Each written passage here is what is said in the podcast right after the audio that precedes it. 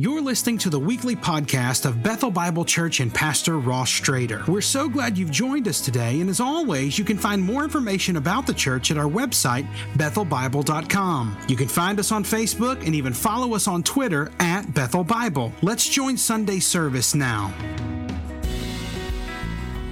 Sunday on the new sound system. There's so much new here to be excited about. We have a new sign. This is my first time to preach on our new stage. But the real reason I'm excited is I get to share Psalm 112 today, which is not new, but um, still great and awesome. Before we get into Psalm 112, I want to tell you a story. My oldest son, Jack, is 19, and one of the things we like to do together is to hunt. We hunt deer when deer are in season and legal. And then uh, this year, we're on a new lease. We hunt hogs and varmints all through the year. Varmint is a technical term. It includes coyotes and foxes, for those of you who are thinking like Bugs Bunny or Roadrunner when I say varmint. Um, Elmer Fudd, I guess, actually. But anyway, so we've got this lease. It's about 30 minutes away. We can get out there all the time.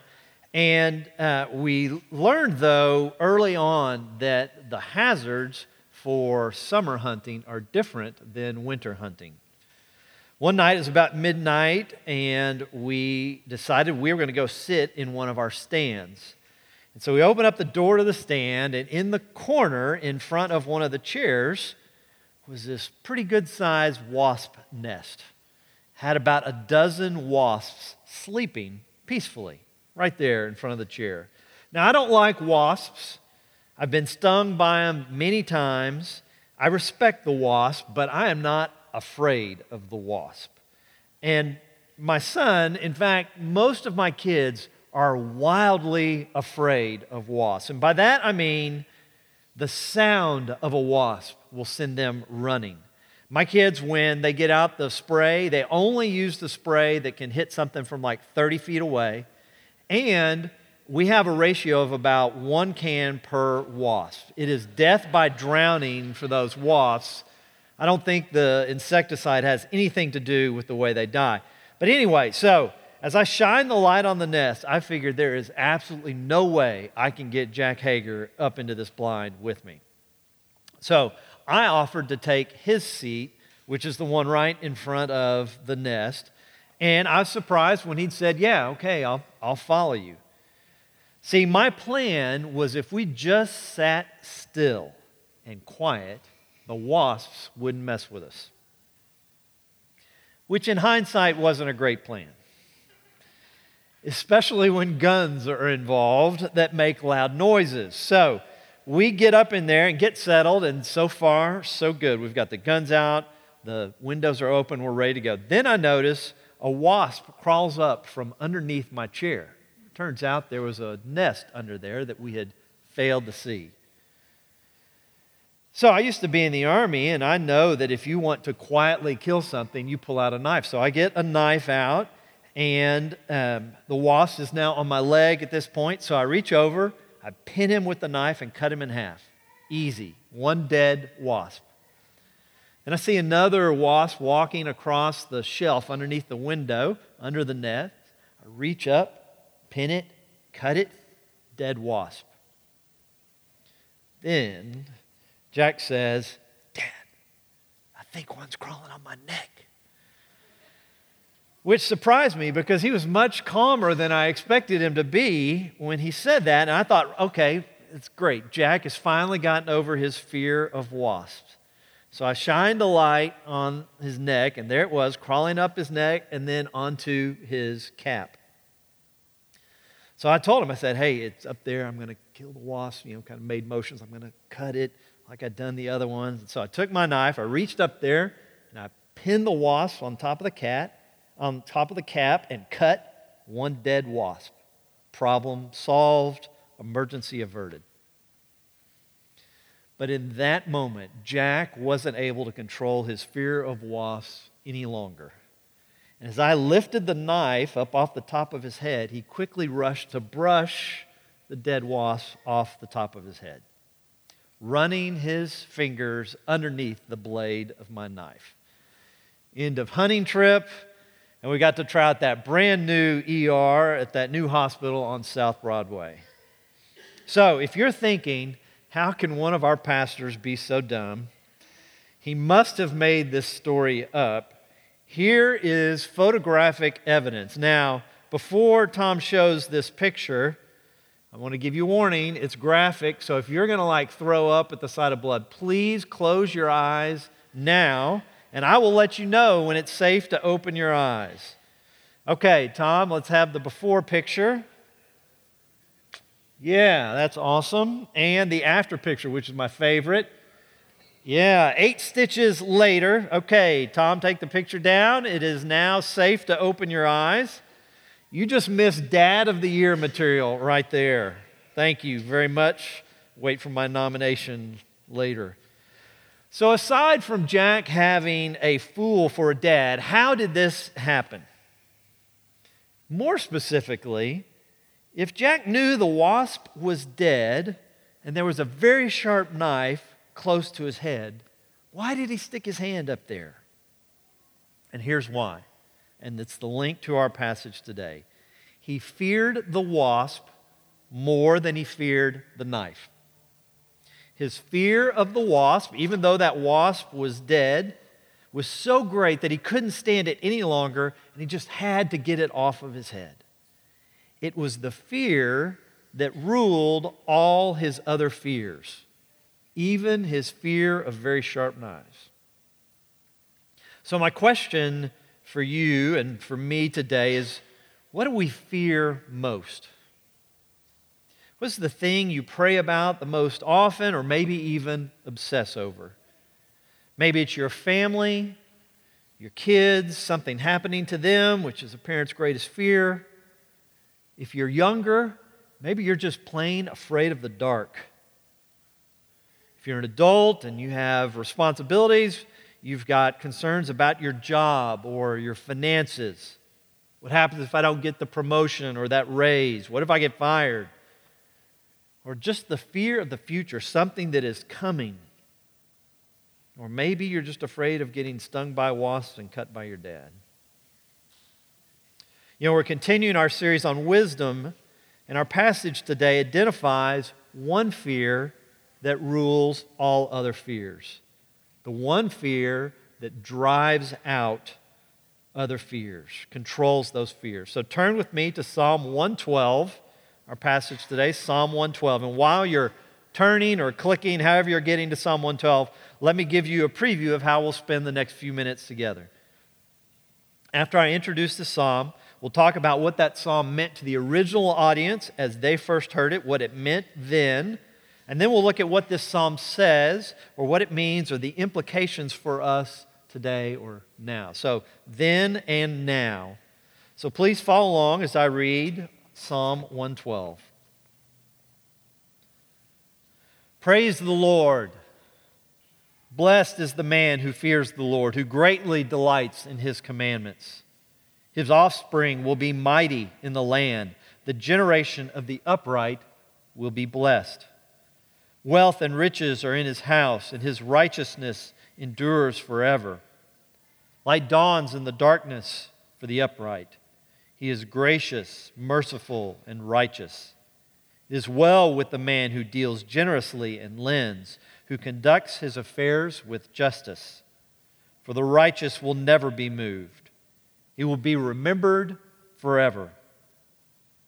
He is not afraid of bad news, his heart is firm trusting in the Lord. His heart is steady. He will not be afraid until he looks in triumph on his adversaries. He has distributed freely, he has given to the poor. His righteousness endures forever. His horn is exalted in honor. The wicked man sees it and is angry. He gnashes his teeth and melts away the desire of the wicked will perish. The author of this psalm is unknown, but it falls in the Psalter, the book of Psalms, as the, the second of a group of three Psalms Psalm 111, 112, and 113 that all start with the same phrase Praise the Lord. And if you were to compare Psalm 112 to Psalm 111, you'd find several similarities. They're both acrostics, which means that each colon of poetry starts with a sequential letter in the Hebrew alphabet. You also see several words or themes that are repeated delight, righteousness, established, grace, and compassion and fear. And in the last verse of Psalm 111, the author says that the fear of the Lord is the beginning of wisdom. And Psalm 112 begins with Blessed is the man who fears the Lord. So while Psalm 111 is primarily about the attributes of God, it transitions at the end to say that because of God's greatness, the fear of the Lord is the beginning, it's the foundation of wisdom. And then Psalm 112 describes what those attributes look like in a man or a woman who has that same fear of the Lord. In fact, you could say that Psalm 112 puts skin on Psalm 111. But before we dig into the psalm, I want to explain two warnings as we approach this psalm. The first is this, this genre is wisdom literature, which means that these are general principles, not formulas or guarantees. We know it's wisdom literature because of the themes obedience to God's laws, blessing that follow from that, and the contrast between the upright and the wicked. People who believe in the prosperity gospel, which is not a true gospel, believe that God desperately wants to bless you now with health and material wealth if your faith is strong enough or if you're obedient enough. And that's not what this passage means. In fact, there's a switching back and forth between the singular and plural in Hebrew that shows that this is meant to be typical of the blessings for the collective people of God, not an individual promise or guarantee. We all know there's a long list of heroes of the faith in Scripture, people the Bible says feared the Lord, who were not wealthy, who didn't have big families, and at times were afraid. The other warning is that this psalm was originally given to the people, to the nation of Israel, who were living under the Mosaic covenant, which we are not. That covenant was often referred to as the law, and God's way of dealing with Israel was to graciously bless them in these very ways so that their good fortune, if you will, would draw other nations to the God of Israel. So, for example, Deuteronomy 7, beginning in verse 6, Moses says to the Israelites, For you are a people holy to the Lord your God. The Lord your God has chosen you to be a people for his treasured possession out of all the peoples who are on the face of the earth. It was not because you were more in number than any other people that the Lord has set his love on you and chose you, for you were the fewest of all peoples. But it is because the Lord loves you and is keeping the oath that he swore to your fathers. So, this was an act of grace, not because there was something special or worthy about the Israelites, other than God had made a promise to their forefather Abraham. Then in verse 12, Moses says, And because you listen to these rules and keep and do them, the Lord your God will keep you with you the covenant and the steadfast love that he swore to your fathers. He will love you, bless you, and multiply you. He will also bless the fruit of your womb and the fruit of your ground, your grain and your wine and your oil, and increase of your herds and the young of your flock in the land that he swore to your fathers to give you. You shall be blessed above all peoples. Later, we'll talk about what the death and resurrection of Jesus does to change this, but we can be confident that the original audience rightly saw a much greater link between their obedience and blessing than applies to us today. But just as Psalm 112 looks back to the greatness of God in Psalm 111, the blessing described here is really not for the people being blessed, it's to point others back to the greatness of the blessor. So, with that in mind, let's look at the text in a little more detail. Verse 1 says, Blessed is the man who fears the Lord, who greatly delights in his commandments. We see two things about this person, this man or woman. The first is they fear the Lord. As Mike said last week, this type of fear is not the same as being afraid of or scared of something. It's reverential awe, it's respect.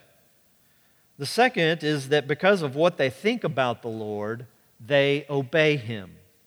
Not just obey him, but the text says they greatly delight.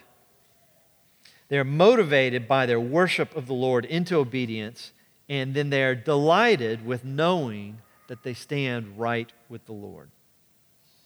Then, as we move into the rest of the psalm, we see the first of four fears that the fear of the Lord controls or rules. And the first is family fear. Verse 2 says, His offspring will be mighty in the land, the generation of the upright will be blessed. A few observations here. The first is that there will be offspring, and those offspring are mighty, which elsewhere is a military term, valiant. So we know these offspring are powerful, influential, and wise. And they are a blessing to the upright, to the faithful, a blessing to others. So, family fears will I have kids? What will happen to them? How will they turn out? All ruled by the fear of the Lord. The second ruled fear in verse 3 is financial fears. Verse 3 says, Wealth and riches are in his house, and his righteousness endures forever. We read wealth and riches, and we think of the mega rich, Bill Gates rich, someone much richer than we are. But the way the Hebrew works here, the word for wealth actually modifies riches, and when paired together, a better reading would be sufficient riches. In fact, not only are their needs met sufficiently, but in verse 5, we see they have enough money to lend generously and justly, not taking advantage of the power that they would have over the less fortunate. And then in verse 9, we see they're able to give to the poor generously without regard for return. Their needs are met, and they use their extra, their sufficient wealth to bless others. So that's the second fear ruled by fear of the Lord financial fears. First was family fears, the second, financial fears. The third fear ruled by fear of the Lord is fear of the dark. Verse 4 says, Light dawns in the darkness for the upright. Notice the upright are not the light, and everything isn't going perfectly for them. They're surrounded by darkness, but light is graciously given to them. God provides for them, He guides them, He gives them hope in the face of adversity. You know, fear of the dark is something that you never really outgrow, which may come as a surprise to some of the kids here in the audience. But, kids, if you don't believe me, ask your parents this question. When they're alone in the house at night by themselves, are the lights on or the lights off? I guarantee your parents don't sit in the dark until it's time to go to sleep. We much prefer the light. But this is really more than just fear the dark. This likely refers to the conflict between the upright and the wicked and the opposition that the upright will face. So that's the third fear fear of the dark. Second was financial fear, and the first was family fear. The next fear, the fourth fear, is fear of change. Look in verse 6. For the righteous will never be moved, he will be remembered forever. The righteous, those who fear the Lord, will never be moved or maybe never be shaken. In the face of challenge or adversity, they are steadfast. She does not falter, she does not slip. And it's not just change, it's specifically bad change. Look at verse 7. He's not afraid of bad news. His heart is firm, trusting in the Lord. So it's not that bad things don't happen to this God-fearer, and that's what makes him unique. It's his response. His heart is firm, which in Hebrew is in the passive, indicating it's something that comes from outside of him or is done to him. And it's not just that his heart, which represents his will and emotions here, is strong, it's that that strength remains secure in the trust of the Lord. Like Job, who got really bad news, the worst news his health gone, his kids killed. And what did he do? Job 120. Then Job arose and tore his robe and shaved his head and fell on the ground and worshiped. And worshiped. Then in verse 22, in all this, Job did not sin or charge God with wrong. Job grieved, his heart was broken and yet in his brokenness still was firm. He did not sin or charge God with wrong. You know, Job 120 might be one of the hardest verses in the Bible for me. Not hard to understand. I get it. He got bad news, he worshiped. But hard to live. Many of you know my son Sam, who's sitting right over there today. Um, and those of you who were here eight years ago when I first came to Bethel, remember that Sam was a twin, and his brother Joshua died at 18 weeks gestation. And Serena underwent an experimental procedure to deliver Joshua and delay Sam's birth until he was developed enough to survive. And he was born at 24 weeks, and he weighed two pounds. But I remember sitting in the basement of the hospital after Joshua's delivery. And this verse came to mind. And he worshiped. Lost his children, and he worshiped. Lost his wealth, and he worshiped. I thought, how on earth is that possible? I knew that's what I was supposed to do, but I sure didn't feel it. No hands in the air, no goosebumps, just tears. You know, but that's not all of what worship is. That's the exciting stuff the hand raising, the goosebumps. Todd calls that part of worship adoration.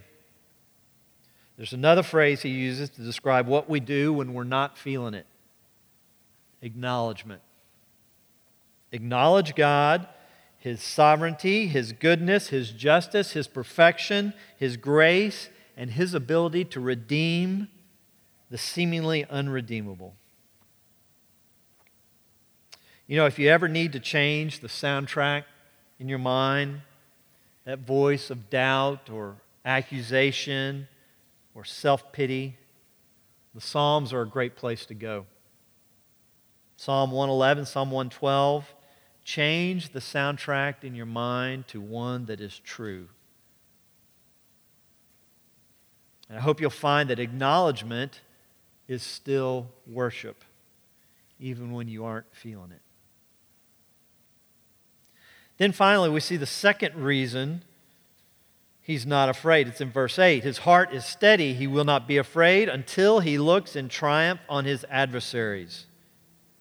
The word steady here can also be translated as sustained or supported. And I think the NIV finishes this verse better, where they say, In the end, they will look in triumph on his adversaries.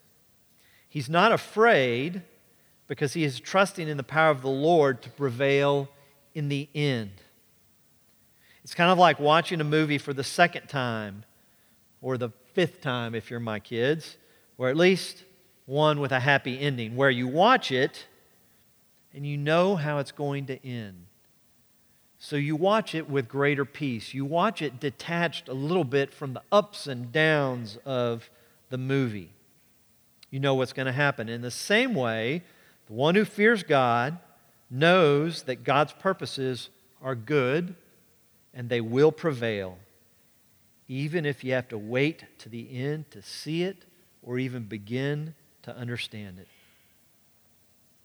So that's the last fear, the fear of change. So if we look back, we see the fear of the Lord rules the family fears, the financial fears, the fear of the dark, and rules fear of change. So, how does the wicked man, the one who does not fear the Lord, how does he fare? Well, verse 10 tells us the wicked man sees it and is angry. He gnashes his teeth and melts away. The desire of the wicked will perish. So, what does the wicked man see that makes him so angry? What is the it? He sees the blessing and honor given to the righteous man. He sees the family, the wealth, the peace, and the joy in face of adversity.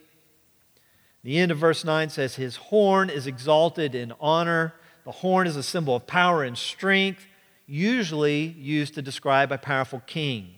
So the wicked man is opposed to the righteous one He's jealous of his success, and the text says he melts away, which really means he becomes weak and powerless. Then the psalm ends by proclaiming that the desires of the wicked will perish, which is this word for desires, the same one used back in Genesis to describe Adam and Eve's desire in the garden. Or in the Ten Commandments, it's translated as covet. So this desire is what prompted them, prompts the wicked man to overstep boundaries and exploit others. The exact opposite of the God fear in Psalm 112, who is just in his business dealing, who is generous in his giving to the poor. He is merciful and gracious. So, to summarize what the psalm originally meant, those who fear the Lord obey the Lord and will be blessed abundantly and as their fear of the Lord will control or rule their fears for their family, fears about money, fears of the dark, and fears of change. And despite this, they will be opposed by the wicked. So, to explore what this psalm means to us now or today, how it applies to us, I want to start with four cautions. The first is don't spiritualize this psalm too quickly. By that I mean, don't assume that all of these blessings that come to the God-fearer are only spiritual, or that none are material, or they're only realized when we die. So, for example, here's Jesus speaking in Matthew 6, verse 33 But seek first the kingdom of God and his righteousness, and all these things will be added to you. And those things, if we were to read a few verses before, were basic physical needs food, clothing, and water. God promises will, He will provide those things for you. So that's the first. Don't rush to spiritualize. Another mistake would be the same mistake that Job's friends made to assume that if something is going wrong in someone else's life or maybe your own, that certainly and surely they are wicked and the difficulties must be a result of their sin. As this psalm points out, the righteous will receive bad news. They will have enemies, they will have opposition, but their hearts will stay firm and fixed on the Lord. You know, we've got a great example of that right now on this campus. Brent mentioned it earlier. Two families who have small two year old daughters with cancer the Skiles family and the Spencer family. Both families, as they should be, are grieved, they're disappointed, and they're afraid at times. But before I left on vacation, I had the opportunity to spend some time with the Skiles, and I can tell you that their hearts are firm. Their fear of the Lord, their faith in His goodness and power is greater than those other fears. It rules and controls and informs those fears. In fact, both moms are writing these awesome blogs on CaringBridge. If you want to go and you look up the family names, you can find those. They are beautiful to read. They are authentic in their pain, in their grief, and their fear, and yet they are worshipful. Acknowledging God based on what His Word says and not what their situation might seem to dictate. Just like my son, whose fear of the wasp was greater than fear of the knife, their greater fear, the fear of the Lord, controls or rules those lesser subordinate fears. So the first caution was don't over spiritualize. The second was don't assume sin. The third is don't dismiss sin. By that I mean don't read this passage and think that this is law talk, not gospel talk. This is old covenant, and my uprightness, my obedience, my delight in pleasing the Lord, and maybe even my sin doesn't matter anymore. Because we live under the new covenant, a covenant of grace, and Jesus paid the price for all of that.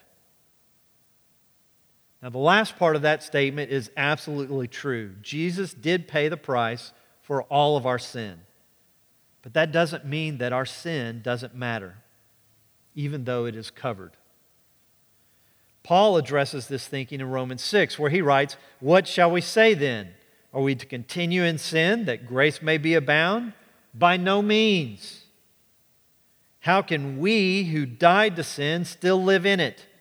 Do you not know that all of us who have been baptized into Christ Jesus were baptized into his death? We were buried, therefore, with him by baptism into his death, in order that, just as Christ was raised from the dead by the glory of the Father, we too might walk in the newness of life.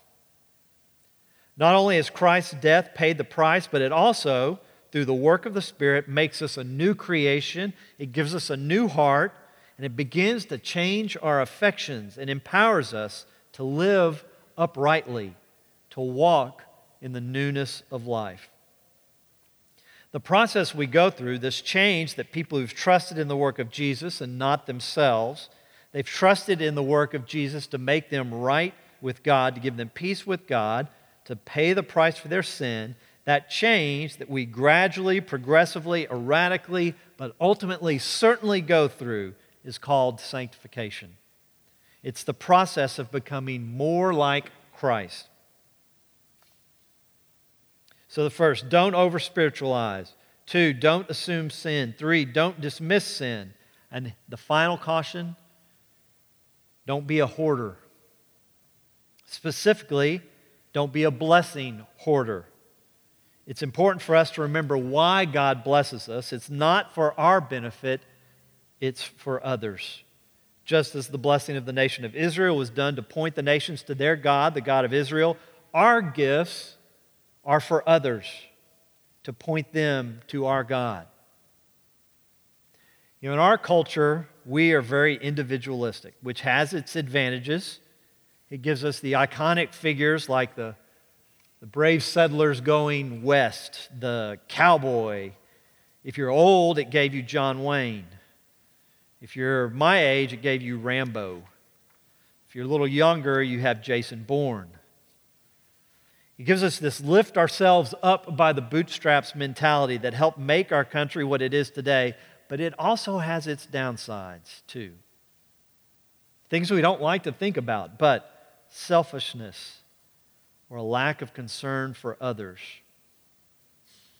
But that's not the way that we, the church, are supposed to operate. Our blessings are not for us. Ultimately, they're for blessing others.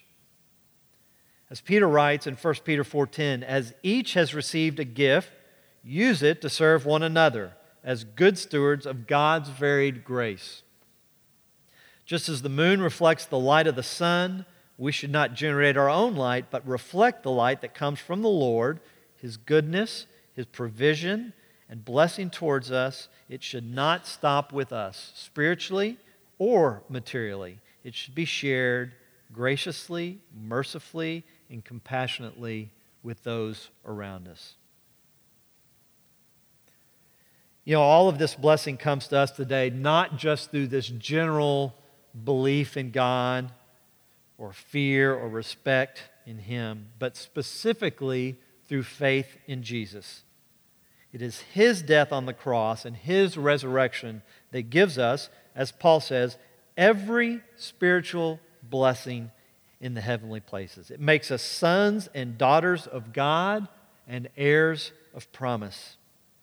By God's grace and through the work of the Spirit in us, faith in Jesus makes our sanctification possible graciously, which is the certain promise that we will become increasingly, progressively, slowly sometimes, but certainly more like the righteous God-fearer here in Psalm 112, and less and less like the wicked in verse 10, who has no hope and no power and without the desires of his heart. That's my hope is, is that we would all, through faith in Jesus, through fear of the Lord, that we would live lives marked by peace and joy in the face of struggle and adversity. And that others would take notice not of how awesome our life is, but of how we respond in the face of that adversity. And even not how strong we are, but as a result of that, how awesome our God is. Please join me as we pray.